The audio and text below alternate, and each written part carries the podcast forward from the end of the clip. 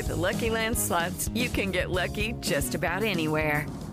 This is your captain speaking. Uh, we've got clear runway and the weather's fine, but we're just going to circle up here a while and uh, get lucky. No, no, nothing like that. It's just these cash prizes add up quick. So I suggest you sit back, keep your tray table upright, and start getting lucky. Play for free at LuckyLandSlots.com. Are you feeling lucky? No purchase necessary. Void where prohibited by law. 18 plus terms and conditions apply. See website for details.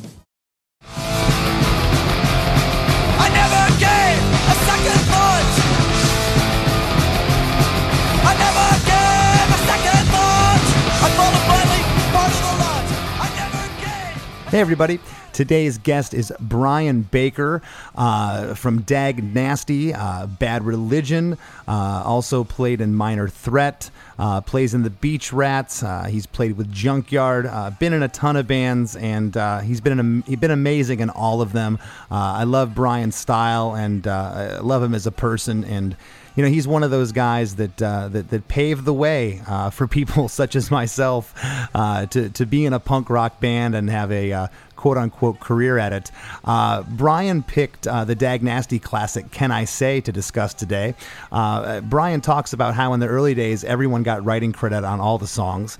He talked about how a lyric like "I defended what I should have denied" is very much his style of lyric. Uh, Dag Nasty, this is interesting. They recorded the entire album twice. I'd love to hear the, the, the first take on that. Uh, Brian remembers sitting on his futon on the floor of a group house playing the guitar and coming up with the guitar parts of "Can I Say."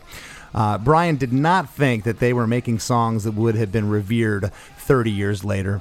Uh, getting a real job was absolutely unacceptable for Brian. Uh, he had to figure out how to make being in a band work. Uh, he talked about how not a lot of artists were writing the socially conscious type of lyrics that Dag Nasty was writing in the 80s. Punk rock was still very much protest music. And uh, we talked about how fanzines were the original analog podcasts. And uh, I give a shout out to my friend Bill Weaver. Uh, he was the first guy back in high school to play me Dag Nasty, and uh, I loved him from the first time I heard him.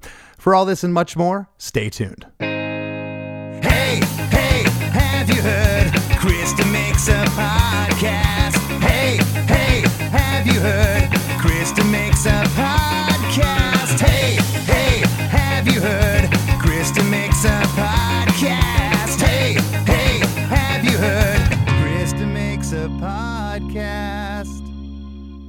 Brian, of course, uh, uh, started out in Minor Threat and uh, then moved on to Dag Nasty, uh, formed in 1985. And Brian picked the song "Can I Say."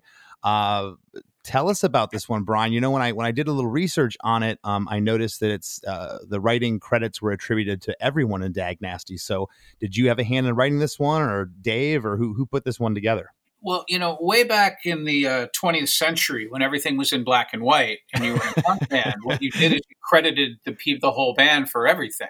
Right. So in some day, some cases that works out well for me, like saying, you know, that Ian MacKaye, who wrote 98% of the lyrics for Minor Threat, uh, you know, when it comes to, you know, splitting up that T-shirt money, it's the same even for the little bass player who basically did, very little. Did right, but there was but there was no money back in the '80s, so no one really gave a shit either, right? You know what's funny? But take this. That's how we split up Beach Rats. Yeah. Yeah. Good for Like- good for like, you. That's just what you do. I mean, it's really I don't know. There's a it, there's a lot of it's the com the constant argument. Is it do you are you going to be democratic, socialist, or communist using using the most limited the limited definitions, the, the the dumb guy definitions of all three of those systems. And Right. for the most part, uh, there's been you know communism was the was the way to split up shit. But uh, t- can, I picked "Can I Say" because um, I did write the music and uh, Sean wrote a lot of the words. I think in that day when we were that little, everyone kind of just gathered around a notepad. Like Sean would have, you know, some words, and then Roger would go, "Why don't you change that word from um, disagree to fuck you?" Oh, that's better. That's stronger. Good, Raj. And uh, looking at can I say? I actually I texted Sean. I was like, "What did you write?" He goes, "I think I wrote everything, but I'm not sure."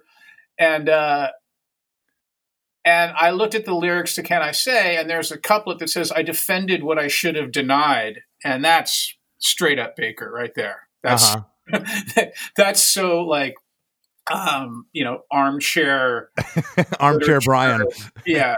But uh so it's really i mean i think sean wrote most of it but i, I see some edit in the in the lyrical portion of it but the music i had and it, it the reason i picked it um, is it, it is I think the first or second Dag Nasty song that I had written and brought in. So it's it's very early. Um, I don't remember which was.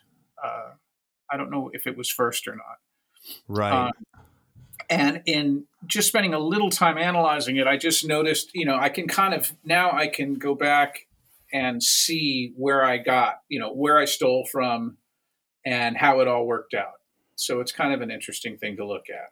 Well, you know, it's amazing to me that, that you know, and a lot of times when you're talking about songwriting, um, I, I, like to talk about the production because it, it really lends itself. You know, some some songs possibly could have been quote unquote hits, but the the production sound like crap. For 1986, I mean, this recording, I mean, it's it's leaps and bounds above what else was going on and, and the bands that I love from that era, even Descendents. I mean, this record sounds so friggin' good, recorded analog. Do you do you remember much about the recording process and, and what Ian brought to the table producing wise? Well, sure. I mean, it's I mean, it was exactly the same equipment and the same, if I'm not mistaken, I think it was, you know, God, I, I should probably know this. There's a chance that this is a 16 track recording. Right. And that might have something. I, I would have to call Don because he would know. Because I have the original disc, not remastered. I mean, this is the original thing, and yeah. no no one was sounded like this in '86. I mean, I didn't hear a Dag Nasty till probably I was 15 in 88, so 88 or 89, and I, I was playing baseball. And we used to drive to the baseball games on the uh, uh, school bus, and uh, my friend uh, Bill Weaver, he had this Walkman, and he's like, "Dude, check this out!" And it was Wig out of Denko's, and it was the first time I'd ever heard you guys, and I was just so struck by it because I lived in this little town. It was a oppressive little town in Florida. Uh, our, our, record store was the Camelot in the mall. It was, you know, we we had nothing. Uh, you had to go drive two hours to Tampa to see a show, and um, you know, you knew what was going on in the late '80s. Nothing sounded like this. And to go back now uh, 30 plus years later and to listen to it uh, with fresh ears it's it's amazing how uh, you know and not not blowing smoke up your up your ass man it's just it, it sounds so friggin good and and clean i mean that that i got lost in a lot of the stuff that my friends were getting in quote unquote punk it just okay it's out of time it's out of tune and someone's screaming that sucks right. like i loved stuff with melody and you know it just it just sounds amazing so uh, do, do you remember like how long it took to record? Was it a couple days? Well, the reason, the only reason I was trying to figure out if it was 16 or 8 is because I know Out of Step was the first eight track recording at Inner Ear. Um, we were like the test, we were the guinea pigs. Right. For him getting that, uh, that machine.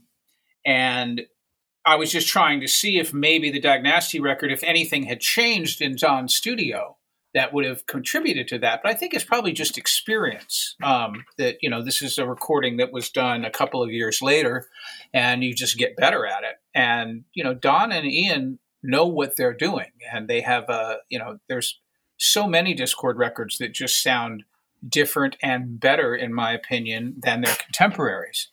Um, in recording Dag Nasty, I don't remember specifically what happened, but I've done a lot of records with Don and Ian, and my guess is this: we recorded it all in one day, and then we mixed it in another day. Would make it would seem like what we would do um, at that time. Um, possibly two days of recording because I know this record. This was a we had demoed the entire. Basically, we had made the entire record with Shawn Brown, and I and when we got Dave to sing, we redid the record. And so it, we may have paid more attention to, like, we may have taken a little extra time. Um, so how rehearsed were you guys? Because again, I mean, there's there's there's no Pro Tools here. There's no fixing shit. I mean, you guys, it's it's no. tight. Well, we were totally rehearsed. We're you know, th- I had a pretty um, I had a pretty serious work ethic, and so did the other guys. I mean, we wanted to be um, we wanted to be really good, and there's just a style. I don't know. It's just kind of the DC thing. Like we rehearsed constantly. Uh, we wanted to be prepared for this thing. Um, Dag Nasty was a point in my life where I wanted to put together a band so I could get out of Washington and actually tour uh, in other cities. And I, I, never got to other countries. I think that that time going to another country was still this impossible, like walled off fantasy. You right. Just, you know, you never realized that you could actually, I don't know, why don't you just fly to London? Like no one ever thought about it. dumbasses. Well, no, I mean, just just think about God. It's so hard to, to, to think back then, but you didn't have you couldn't check out London with a click of the button at a computer. It was a foreign world. It was right. There was fear. yeah, it, it, but it's just funny. Like when you go and you find. I mean, not to get on a tangent, but there were bands who were contemporaries of Dag Nasty. Who one of those band members went, hmm well, I don't know. Why don't I just call and see if I can find a promoter in Helsinki? And then they called somebody in Finland who answered the phone and spoke perfect English and said, "Well, yeah, you know, if you guys can, you know, take Finnair and come into Helsinki, we can do two shows." I like we just never even thought about it. We're so dumb. Uh, uh, I really wish, but that that aside, back to the what you're hearing with this record. Um, the guitar sound, I didn't, you know, I wasn't into. Uh, unfortunately, I was pretty into chorus pedals, which is, can I say, I think has a chorus pedal that I never turned off the whole time. That's funny. I don't, I don't really hear that. Um, I think, yeah, there is. There's. I was very into this this MXR chorus that this yellow box that plugged into the wall had four knobs on it, and it's. Uh, it's now like kind of a collectible piece, and gear nerds are really into it. But it's it's incredibly dirty. Like it's not a, you know, at the time we didn't realize that it had a lot of whoosh to it, even right. standby. But um, you know, I was playing a Les Paul through a stock Marshall through a 412 with a chorus pedal, and so there wasn't a lot of discharge guitar sound. You know, there wasn't a lot of that early punk that's a little chaotic. There's there's tube screamers. There's just MXR distortion. There's just, you know, yeah, crate had, amps. yeah, we had really good equipment um, because it was important to us to have good equipment. And you know, Roger went and bought a P bass, and we had uh, an SVT and a Gallien-Krueger head because that's what you had in 1985. Mm-hmm. Because that's what the Descendents had, and everyone wanted to be the Descendents. You know, it was like you look at who's pro the Descendents, Right. Well, I just I feel like you know whether unfairly or not that the Dag Nasty just got gets so uh, overlooked. You know, you, of course you hear Minor Threat, you hear Black Flag, you hear Descendants from that time period, uh, but but Dag Nasty and and the sound of of you know especially can I say just this record in in general um, to me, and I love all the after mentioned bands, it's just leaps and bounds. There's something special about it. It's just tight, it's clean, the guitars are clean, and it's unmistakably you. You know, your your style when you go to the lead, you go to the lead parts, you can just tell, I can tell it's Brian Baker. And um, and that's really cool. So go, going back to this song in particular, um, you know, you, you you remember creating it? Do you remember like like coming up with the chords and and yeah. what the, what okay what was that thought process like if you could take us back uh yeah i was i believe i was living in my first uh i think it was right when we moved into me and a bunch of friends moved into a, a group house in arlington it was like maybe 10 blocks from dischord house and arlington is just across the bridge from dc like i mean you know it's when people, you know, the historic DC that everybody talks about, and everyone talks about the old 930 Club. Um, I lived closer to the 930 Club living in Virginia than I did where I grew up in DC proper. So it was really, you know, this was a like a little suburb that was very working class, and they would rent a big beat up house to a bunch of lunatics with motorcycles and bleached hair with an unhealthy obsession with Mad Max. You know, it was like and I think I really, uh, when I'm looking back and seeing it, I think I remember just like sitting on my futon, of course, on the floor of, of the room and smelling the fresh paint that was a color that was available because someone made a mistake. Vomit pink. Yeah, or whatever's there. Ooh, that'll be weird. Uh, God, children. Um, and yeah, I just had, I mean, and, I I know that I had uh, the intro and the which is actually the breakdown in the intro because the intro definitely had to have been me being very into discharge.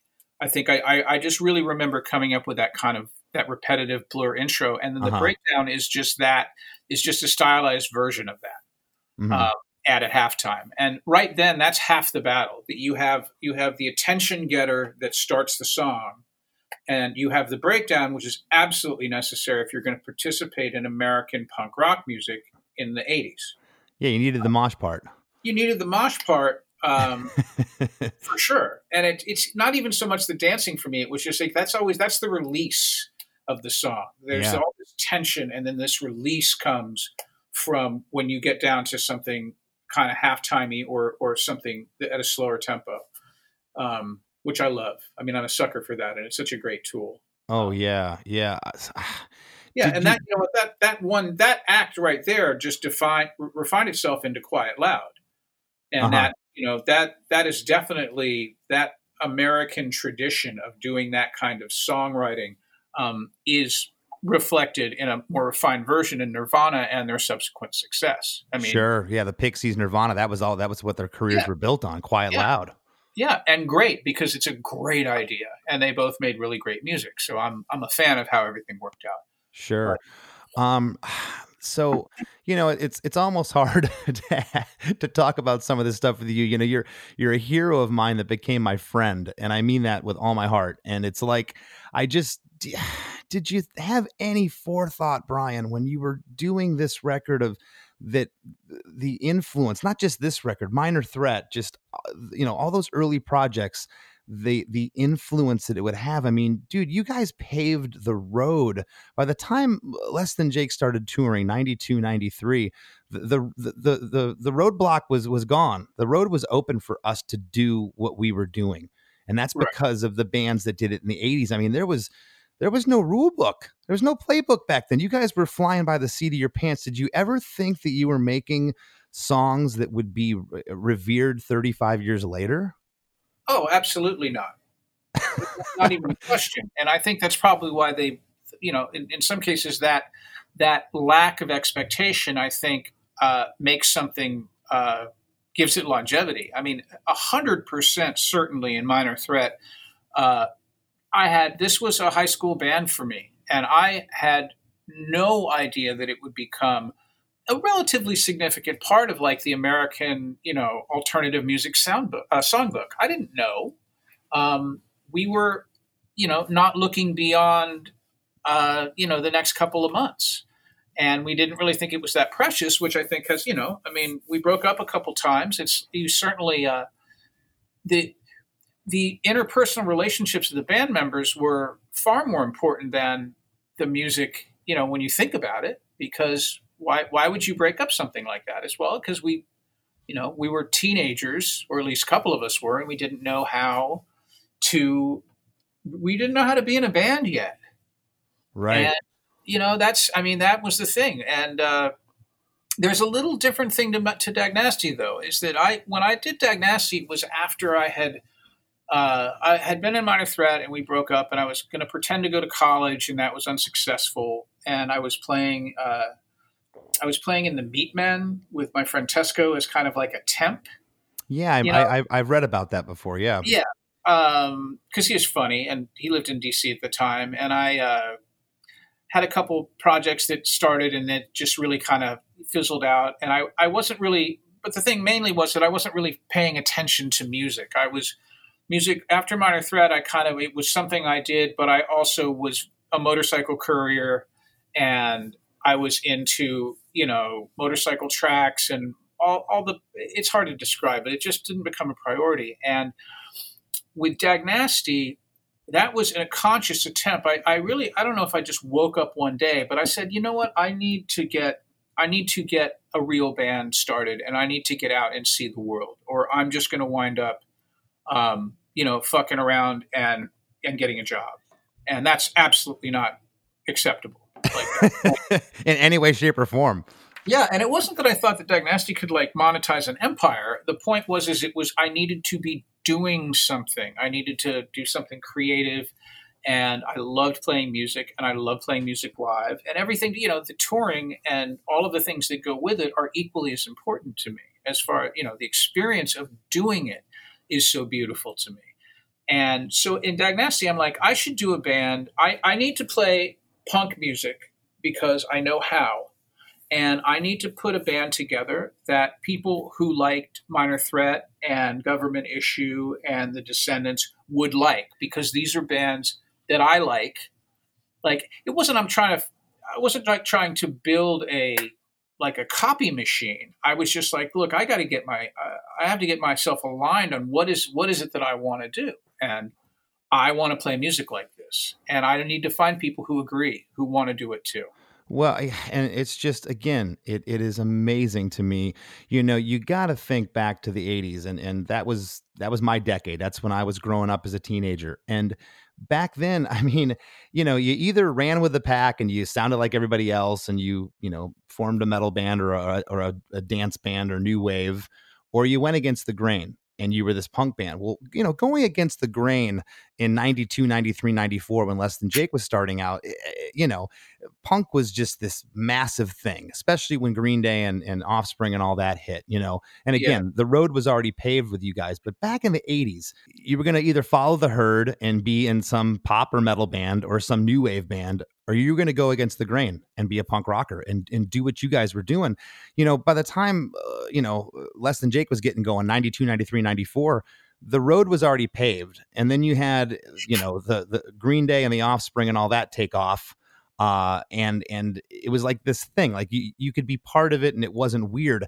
Being in a punk band in the 80s was weird. I mean you were looked down at and here you are writing these, you know, from Minor Threat and even into Dag Nasty, these socially conscious lyrics. Nobody was writing this stuff. I say nobody, very few bands.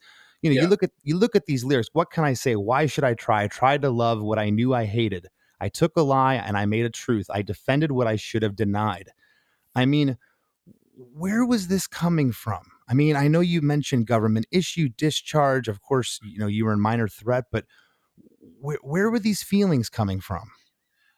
Well, I think that the key is that punk rock at that time was still protest music. And this is, and also sort of like, you know, there's a little bit of like self help, a little therapy going on here. This is, this is a purging um, and this was the norm. It wasn't weird that you would have lyrics that, you know, I, I mean, in looking at these lyrics, I'm sure that there were specific uh, incidents that triggered um, some of the language. But in general, you know, this, the, we were in the business of trying to figure out what the fuck is making the world go around and why are people the way they are. And this is a little different than, you know, that's a cute girl or what are you doing on Saturday night? And it's just sort of built into that that hardcore punk ethic. Um, and this is just, you know, uh, I think that history shows that the DC protests music was uh, a little bit more about interpersonal, you know, personal politics and interaction with peer groups rather than protesting a system or uh, you know, uh, it didn't really have a lot of global significance in it, like in, in that sort of sense. Mm-hmm. Uh, so Dag Nasty, this, these lyrics are kind of in keeping with what everybody was doing then. Um, it was just a natural thing. I mean, realize that we're uh, we're contemporaries of Rites of Spring at this point. Oh, like, oh, right. Dag Nasty, Rites of Spring, Beefeater, Embrace. We all played shows together, and you know, for, for honestly, Dag Nasty were like the jocks compared to those guys. Well, yeah, I mean, you, you, guys were definitely more had more of a pop sense than someone like Embrace. You know, there was a little bit more melody. Well, but also there was fast songs still. Mm-hmm. Still went doopa doopa da doopa doopa da doopa doopa da. Like they, they, you know, we had not a, that that basic early hardcore beat um, is still half that "Can I Say" record. Mm-hmm. Um, so it was more uh, i don't know i just we weren't quite as esoteric as those guys musically and but the that that lyrical um, bent is it really kind of just a product of what was happening there it wouldn't occur to me to write music about smashing the state or getting fucked up at that point, you know, it Right. just was, wasn't it. So so back around this time, you know, there was very few outlets. I mean, you had Maximum Rock and Roll and Flipside, but like, do you remember like the initial reviews and what people thought of it? I mean, this was a at the time a new project. Um, you know, I don't really know. I don't really remember because there were so few outlets. I mean, there were Right. right. There were there were a lot more fanzines at that point. By '85, there was a lot. Of, fanzine culture was really pretty up there, and Sure. You know, I mean, just to take a guess, I'm sure Maximum Rock and Roll hated it, um, and I bet Flipside thought it was good, and and all of the other. I mean, I I, I know that we had um, that people liked it at, in DC. That that we had a we built a pretty big following really quickly, and people really seemed to enjoy the band, and that's awesome. I'm totally grateful. Judy was boring. Hello. Then Judy discovered ChumbaCasino.com. It's my little escape. Now Judy's the life of the party. Oh, baby, Mama's bringing home the bacon. Whoa, take it easy, Judy. The Chumba life is for everybody. So go to ChumbaCasino.com and play over 100 casino style games. Join today and play for free for your chance to redeem some serious prizes. ChumbaCasino.com. No purchase necessary. Void where prohibited by law. 18 plus terms and conditions apply. See website for details. Right. I mean, you you know, looking back, you you had mentioned like fanzines. I mean, those those were the original. Uh, those were analog blogs and analog podcasts. and by Yeah. that time, that's I think I first saw my first fanzine probably a little later than that. Like I said, probably when I was 88 or 89, and I was amazed by it that someone could create something in their bedroom. And a lot of it was copying, pasting stuff out of uh, Maximum Rock and Roll and Flipside because they didn't have any content. Yeah. Yeah, for sure. I remember. I yeah, I mean, fanzine. That was it. Was a. Uh, I, it was really prevalent actually. I mean, that's this. You know, we start out with Maximum Rock and Roll, and you you know, I remember when it, I was first reading that, and I I'm assuming that came out in '81 was when Tim started that magazine, though I could be wrong, but. The whole thing for me was the scene reports where they had like, you know, satellite journalists in Salt Lake or in Detroit, and it was all coming into this Maximum Rock and Roll. That was a big portion of the magazine. Is this sort of and and and internationally, of course, too. Right. Uh, The other people who weren't afraid to use a telephone to call Norway. At eight dollars a minute. Yeah, but you know what? So what? You get two minutes. It's what? What? What's sixteen bucks going to buy you now? That's what I ask you. Yeah, not Uh, much. but that that is then all of those scene reports turned into their own magazines. That's what was really cool. Like that's and so you get i, I because i you collected them on tour and that was a big thing like i still have um i have a fraction of the minor threat ephemera that i had collected over the years just due to you know loss loss of work sales yeah. I don't really have a complete library, but I do still have. Uh, I always picked up fanzines in every city that we played, and so I have you know these yellowed, uh, you know something from Raleigh, North Carolina, or the Gainesville, the Roach Motel guy did something, and you know it, it was kind of as an, almost an equal partner to uh, to the music, to the to the releases, and Yeah. uh, a whole culture of itself, uh, in and of itself. So take us back to those years. Um, you know, you, you put out a few records in the 80s with Dag Nasty, and what kind of uh and I don't want to get into the the you know the, the the breakup or this and that, but why do you think that it that it fizzled out? Because I I think you guys were just such a fantastic band, and just to hear the influences. I mean, uh, the other day uh on Shuffle, some Propagandhi song came out, and I'm like, okay, they lifted that one from the Dag Nasty playbook. It's just blatant. I mean, it just sounds so much like, and there's so many other bands that have, have not only cited you as influences, but you, but you can hear it in their music. And uh, why do you think that it just didn't I don't, uh, resonate like some of the other contemporaries from that time period that, that are still uh, out well, I, there? I think that there's a number of reasons. One, um, constant lineup changes, and Yeah. you know, having three singers is uh, confusing.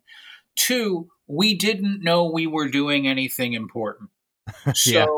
it's not like I had like, okay, I've refined this new sound that I'm going to make, you know, and then I'm going to thread this through subsequent releases.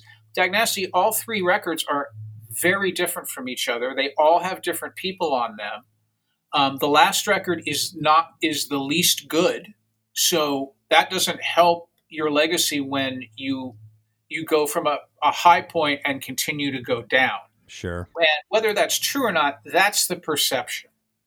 Mhm. Um, I think that there's strengths on all the records, but I, I will agree that Field Day, it is the Field Day is a record written by. Um, I mean, I had just discovered pot, and I lived on the beach in you know in Hermosa Beach in L.A. And like, what kind of you know what kind of angst comes from that? That gentle, bleach-haired, fucking tan stoner kid who, who's in his early twenties who's never been to you know living at the beach. I mean, oh god, life is tough. yeah. A- and and I don't. The songs are. I, I will say I'm still guilty of this. Is that most of the songs I write sound like songs that I like already, or styles of music that I get into. It's like like Dag Nasty, I was just at that point. I was really into. I had just discovered stuff Stone people like Uh-huh. because I'd never been stoned before. Right. So, like, hey man, Robert Cray's a serious blues man. It's like, well, yeah. no, you moron. That's like that's like being into John Mayer, you know. But Yeah. at the time, I like, oh man, this is cool. I love Strats. I just, I just, and and no one, you know, because there was no, uh, there were no stakes. There was no, you know, we weren't.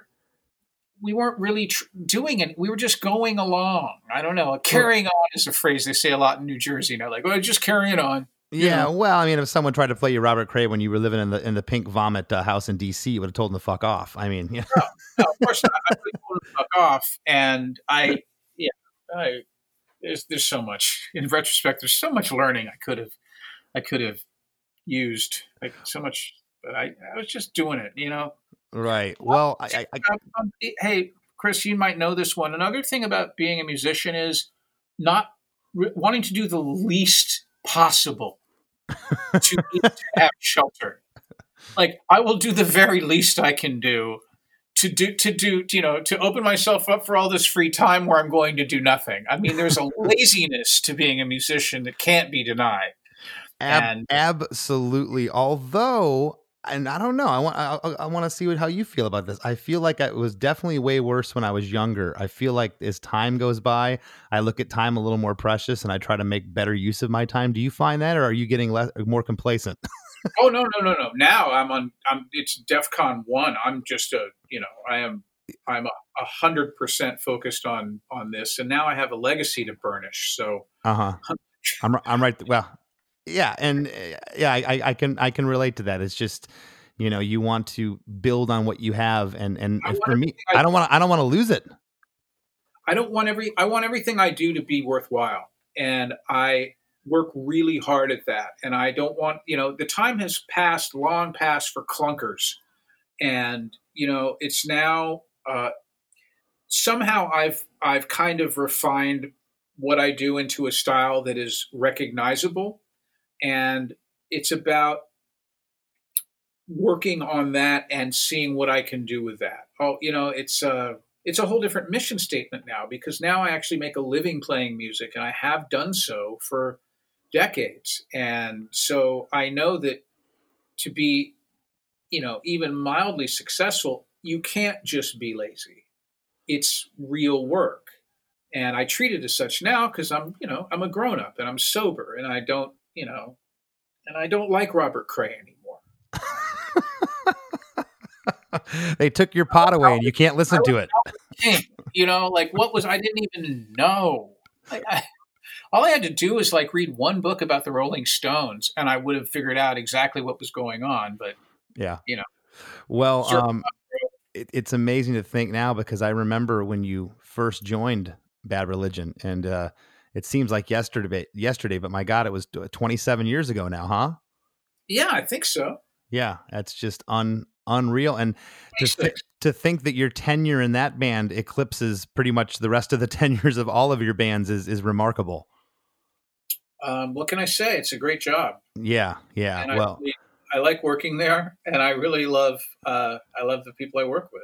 So Good for you. That that is awesome. I got a couple of things I just want to uh, want to discuss here, and I'll, I'll I'll let you get on with your day. Uh, over the years, starting back to even when when you were a kid, and um, do you know when you hear a song, any song, like do you know immediately that that it's a hit, or does this? Do you have to hear it a few times? Does it have to grow on you and be like that? That's a hit, or that's gonna be a hit? I know it instantly. Right. Yeah. When you're talking about listening to other people's songs, Yeah, other people's stuff. Yeah, like I always use, I always use the example of, of "Smells Like Teen Spirit." I remember being in college, my first semester, and this dude played it for me, and I was just like, immediately, I'm like, that thing, that this is massive. This is a hit song. It has every ingredient for a hit song. Like you, you Yeah. know that when you hear it. Yeah. I think so. I mean, I might be a little um, with really modern stuff that doesn't have guitars in it. Like Mhm. I am, I am not a student of this uh, of what's currently very, very popular with people, and I, you know, I I can't tell if I could listen to a mumble mumble rap song and know if it was a hit or not. Uh, com- completely, completely agreed. I'm still talking in the yeah, and there's there's even some avant-garde post-punk weird stuff that ends up you know maybe being a hit that I'm like I, I don't get that, and so yeah, I understand. I'm I guess I'm speaking from a standpoint of anything that's in the realm of a rock, even a pop song, like. You know, as much as I, I'm, I'm not going to put on the, ne- the next Taylor Swift record anytime soon. no offense, uh, but you listen to some of those songs, you're like, okay, that just that screams hit. You, yeah, I, I, for sure. If we're talking about if yeah, I- if we if the caveat is we're dealing with you know guitar based uh, familiar orchestration. I mean, Taylor Swift certainly counts in that as Mhm. well as does you know as Discharge. I mean, that's still the basically the same tools. Um, I can definitely uh, know if something is in my a hit because of I, I. It's like I can't listen to music without listening to how it's made anymore. Right. Yes. I, yes. and when I'm hearing stuff, it's like, and something comes around, I'm like, oh boy, was that smart. I love that. And I'm never just sitting back and listening to music. I'm analyzing music. Um, and that's just a, that's a byproduct of what I've been doing with my life. Yeah, that is so cool for you to say. I mean, that just that's everything about songwriting that I'm so about today is when I hear songs is and you know, there's something that when we were first starting out that was primitive and we didn't listen to music like that that that I sometimes wish I still had that that innocence, but at the same time, like the minute I hear a song I'm, I'm immediately dissecting it. How how is this working? Why is the pre-chorus only once the first time but it's twice the second time, you know? All that stuff that we we analyze. It's it's so to me it's so cool. Yeah, it is. But it's just a skill that you develop over all these years. And I, you know, I don't think I'm missing out much by not na- naively enjoying stuff and not want, and not being interested into why it hits me a certain way. Right, right. I think it, I think it my knowledge of how things are made uh, contributes to my enjoyment. Right on. Well, hey, um, gonna, gonna leave you with this. Uh, lastly, here's your chance to let the listeners out there know what's going on with Brian Baker. This is time for your shameless plug. Go. Okay. Well, first of all, I, I'm never ashamed to plug. There's no such thing as Just at, at 55 years of age here in lovely New Jersey. Um, I am doing a number of things. I uh, obviously uh, we've had a bit of a pause to uh, for live music performance, and when you're in the people gathering business, uh, like me, um, you know that's that's kind of a, a big shakeup, uh, and I'm trying to take advantage of that in some ways. But Bad Religion uh, would have been well, still is celebrating our 40th anniversary this year. Um, and there was a lot of touring and other cool stuff to go with it, um, which will have to be postponed. Um, and then, of course, you have to, you know, they you have you can't use the T-shirts because it'd be the 41st year. no one would buy them. Who cares about the 41st year of anything? And I think by the time we actually get to play, maybe we shouldn't be talking about how cool we are and be more, you know, maybe it should be the grateful tour rather than the.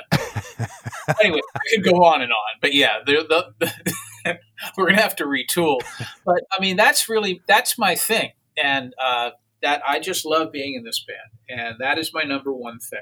I also have a new band called Fake Names, um, and we just had a record come out on Epitaph. It's a self-titled um, debut LP, and this is a band that I am in with Dennis Lyxzén from Refused and two old friends of mine from DC who are also in just fantastic bands. Uh, Michael Hampton plays guitar, and he was in SOA, uh, The Faith, and Embrace. And any fan of DC hardcore will know immediately know who he is and the contribution that he made um, to our music there. And the bass player is Johnny Temple, who was uh, who was in Soulside, was a DC band.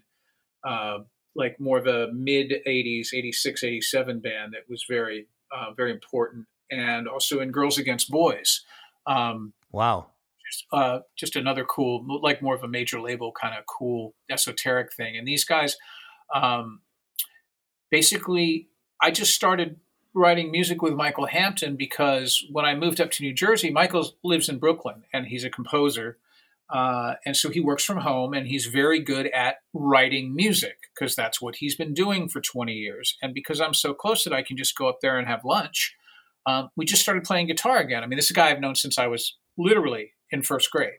Wow. So that's great. You know, out of this rekindling of our friendship due to proximity, um, we wound up writing music. And the next thing you know, we're trying to put a band together and we get uh, just you know, that wind up uh, just next thing you know, you got a Swedish rock star singing for you, which is, I guess, this is what you get with experience. Like when we went, let's just throw a little band together, and you know, the, the pool that we're drawing from, I have to say, is probably a little different than the pool that some kids might be drawing from right now in, you know, Charlotte, North Carolina, at their community college. I, I say this is the advantage yeah. experience that it's like uh, we found our singer um, because I knew Dennis from around, and Johnny and I were playing Riot Fest in Chicago, and he was playing in Girls Against Boys. I was playing in Bad Religion and Beach Rats on the same day. Double dip, the classic Greg Hetson double dip. Yeah, the old move.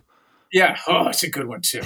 and Refused were playing, and ran into Dennis in catering. I was like, Dennis, Johnny and I have this new band. It sounds kind of like you know Slow Dag Nasty in DC. Do you want to be in it? And he's like, send me the tapes.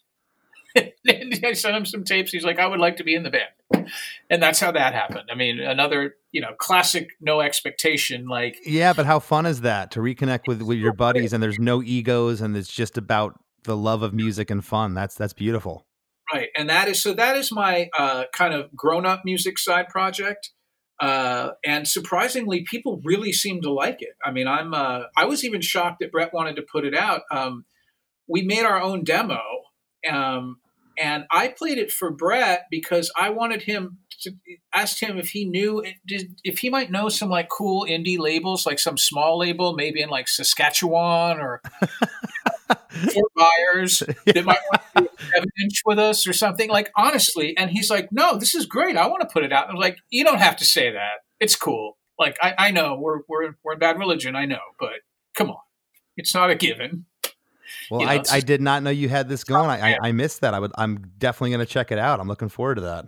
Oh, you'll love it. It's great. Um, and he and he really dug it, and so he put it out, and now people are really enjoying it. And then the less grown up band I'm doing is Beach Rats, which is my local punk band, and that is uh, that's just something I think everybody has to have. You have to have that local, you know, ride around on beach cruisers and the people who drink have you know tall boys tall boys in paper bags.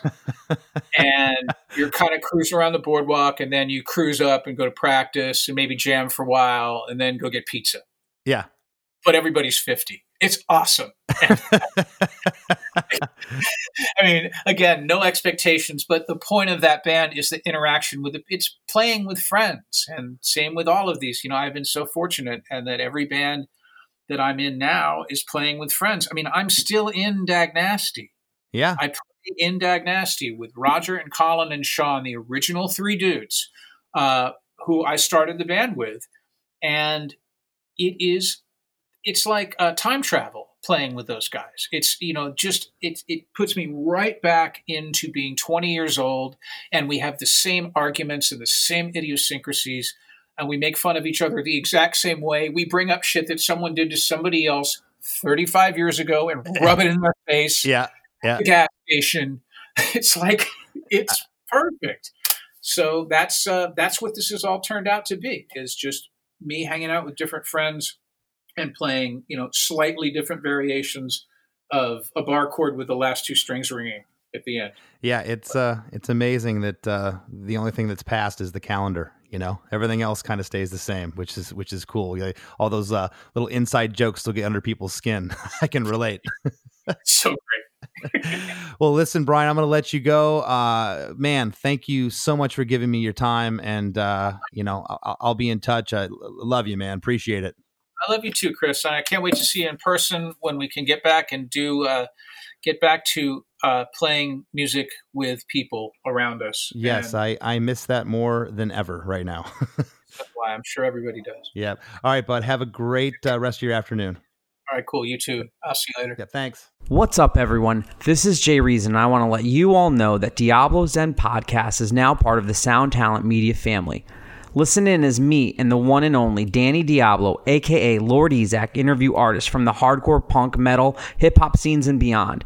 We have conversations with guests like actor Peter Greene, DJ Muggs from Cypress Hill, LA street photographer Estevan Oriol, Jimmy G from New York City's legendary Murphy's Law, and pro wrestler Vampiro, to name a few.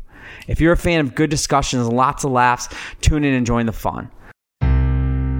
As we near the end of the show, here's a band you might not know. Welcome to this week's Band You Might Not Know, where each week I will preview a select band of my choice, tell you a little bit about the band, where they're from, where to find their music, and how to find them on social media. It's simple, really. If you'd like your band to be previewed on Chris DeMakes a Podcast, all you have to do is submit your song and bio to bandyoumightnotknow at gmail.com. All I ask for is a good quality recording of a song you feel best represents your band. This week's featured band is Cassettes from Philadelphia, Pennsylvania. I love these guys. I love their sound. Uh, totally 80s. Uh, of course, cassettes were popular in the, 80s, so uh, the name fits uh, fits the band perfectly. I love their sound. Uh, on guitar and vocals, we got uh, Matt DiStefano. Uh, on guitar, Jim Fox. Uh, Chris Hill on keys and vocals. Joe Robinson on bass, and Sean Ward on drums. You can find their music on Bandcamp, and uh, you can find them online on Instagram at Cassettes Forever. Here's a snippet of their song, I Want to Know. I wanna know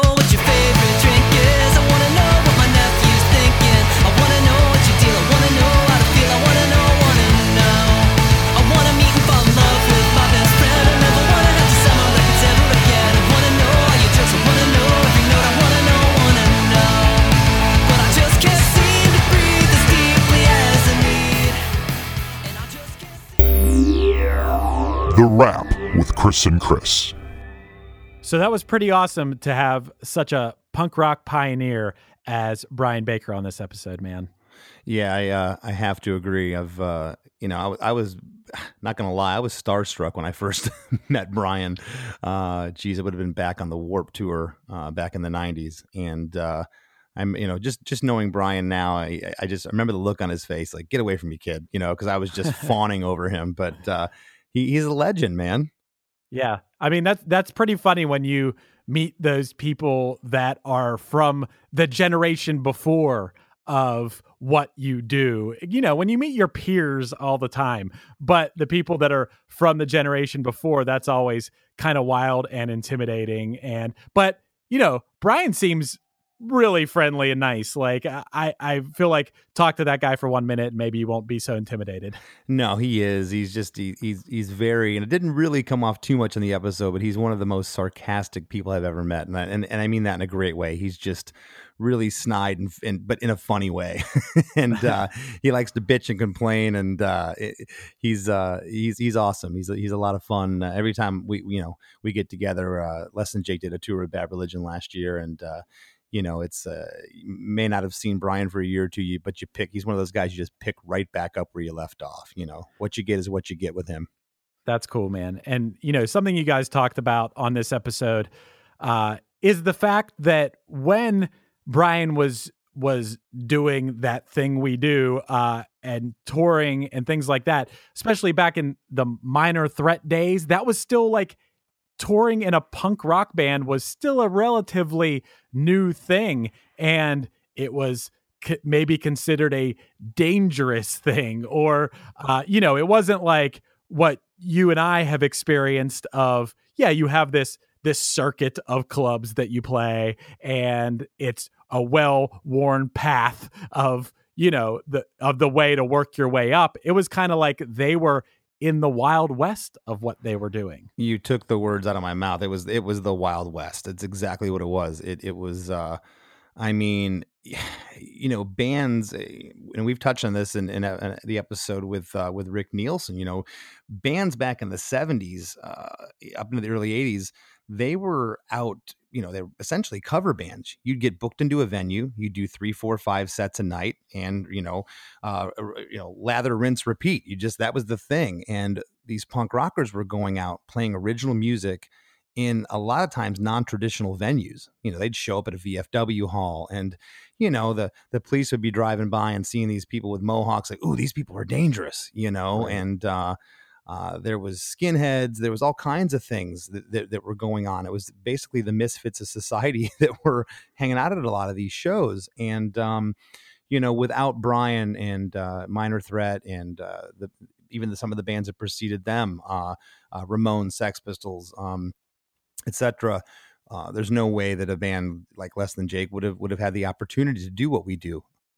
Right. And I think one thing that's really cool seems to be uh, the thing in common with most things that Brian Baker is involved in is when it comes to the songwriting is socially conscious uh, lyrics. And I, I think that's really cool. I know your, your band and my band, we, we've both, you know, have that element to to some of our music but we also have the love songs and we also have the the personal songs but uh the the the lyrics of, of bands like minor threat and dag nasty and bad religion like oh my like that that is music that is trying to in its own way change the world and and and has you know and and that is such a, a cool thing Oh, absolutely. You know, and I, I had made a point that no one sounded like Dag Nasty in 1986. I Right. mean, they here they were. I mean, Minor Threat was you know pretty still pretty rough around the edges. They were really punk rock, and and uh, you know the lyrical content was was a lot of the same themes in Dag Nasty, but there was a pop sensibility to it. Dag Nasty's recordings were really clean for that time. You know, punk rock was really dirty and raw and sloppy, and and and Dag Nasty was kind of the opposite of that. But yet there was still this unbridled energy and angst to it that uh, that came through. But uh, you know, when I when I heard them uh, around that time, 86, 87, uh, again, I I had never heard anything like it. You know, I was a pretty sheltered kid. Uh, living in nowhere florida and uh, it was it was uh, commercial radio and mtv and they were not playing dag nasty i could tell you that yeah, man, 1986. Yeah, it wasn't Dag Nasty. It was uh, Motley Crue and Janet Jackson and Huey Lewis and the News. and not that I don't love all that, but yeah, there wasn't a lot of Dag Nasty on MTV and the radio. But hey, maybe that's a good thing, man. Yeah, you know, uh, it it definitely it it was it was so different from everything to to this uh, small town kid from Florida that it really uh, stuck out and resonated with me. And uh, you know, again, I was just uh, I know you were too super stoked to uh, to have Brian uh, on the podcast, and uh, it was uh, another another great episode, man. Hell yeah, it was. So, you know, I want to give a, a special shout out to all the listeners out there. Uh, thank you for uh, continuing to sup- support not just my uh, endeavors outside of the podcast and Less Than Jake, but uh, Chris Fafalios, uh, our wonderful producer here as well. You guys, Thank you, been- guys. yes, thank you very much. Uh, you know, we uh, we as musicians are always looking for ways to to stay busy, and uh, obviously, touring is a huge part of a band uh, like Less Than Jake. Um, but uh, you know, aside from myself, the guys in my band uh, have been staying busy as well. Uh, I'd like to give a, give a big shout out right now to Mr. Roger Lima, the bass player for Less Than Jake. Uh, Roger has a studio called Moathouse Recording Studio uh, down in Gainesville, Florida, and uh, it's where Less Than Jake recorded a ton of our projects over the years. Our See the Light record in 2013, uh, our EP Sound the Alarm in 2017, and our most recent record that is coming out soon, uh, Silver Linings, was tracked there. Uh, Roger's available for mastering, mixing, tracking, producing, editing, uh, all the above, and then some. Uh, you can email him directly. Go to rehasher.com. That's R E H A S H E R.com, rehasher.com. Or you can find him on Facebook at Moathouse Recording Studio. Uh, Roger would like to hear from you, and uh, he'll take good care of you. So, one just wanted to give a shout out to my bro. We're all we're all trying to uh, to navigate these uh, these waters while we're not on tour, Chris. Yeah, man, dude, Roger's a beast too. That last tour that Punchline did with Less Than Jake, when he first let us hear that new Suicide Machines album, we were like, "Whoa!" yeah, he did the latest Suicide Machines record, uh, Revolution Spring, and that thing uh, came out awesome. Dude, yeah. If you're if you're on the fence about going with Roger, go listen to Revolution Spring, and you will be convinced. Give him some Um, love. Hell yeah. Yeah, and also I want to thank everybody who listened, who contributed on ChrisDeMakesADifference.com. Uh, we now have a monthly cause that we like to get behind. And our very first one was Big Brothers and Big Sisters of the Laurel region. That's near me. I asked Chris if uh, that could be our first one, and he was all about it. And we set a goal of $1,000. We didn't know what to expect, and you guys already surpassed that. But let's keep it going. We got a couple more weeks to go. If you guys enjoy the podcast, it's a free podcast. We don't charge anything for this podcast. Uh, all we ask is that if you can, chip in a buck or two or three bucks. Uh, you know, the, the cost of a um, Dr. Pepper, if you add that up uh, among thousands of people that subscribe to our podcast, that can add up and help a lot of kids. So I think that's really cool. Just go to ChrisDeMakesADifference.com. Right on. Thanks to each and every one of you for your generosity, and we will see you next week. Lucky Land Casino asking people what's the weirdest place you've gotten lucky? Lucky? In line at the deli, I guess? Aha, in my dentist's office. More than once, actually. Do I have to say? Yes, you do. In the car before my kids' PTA meeting. Really? Yes. Excuse me, what's the weirdest place you've gotten lucky? I never win and tell. Well, there you have it. You can get lucky anywhere playing at LuckyLandSlots.com. Play for free right now. Are you feeling lucky? No purchase necessary. Void where prohibited by law. 18 plus. Terms and conditions apply. See website for details.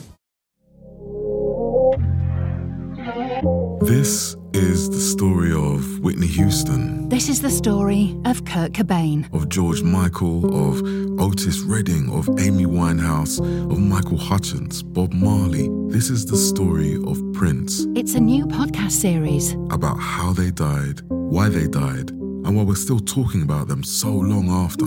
It's like nothing you've ever heard before. It's storytelling. But it's more than that because rock stars, They tell us how we feel.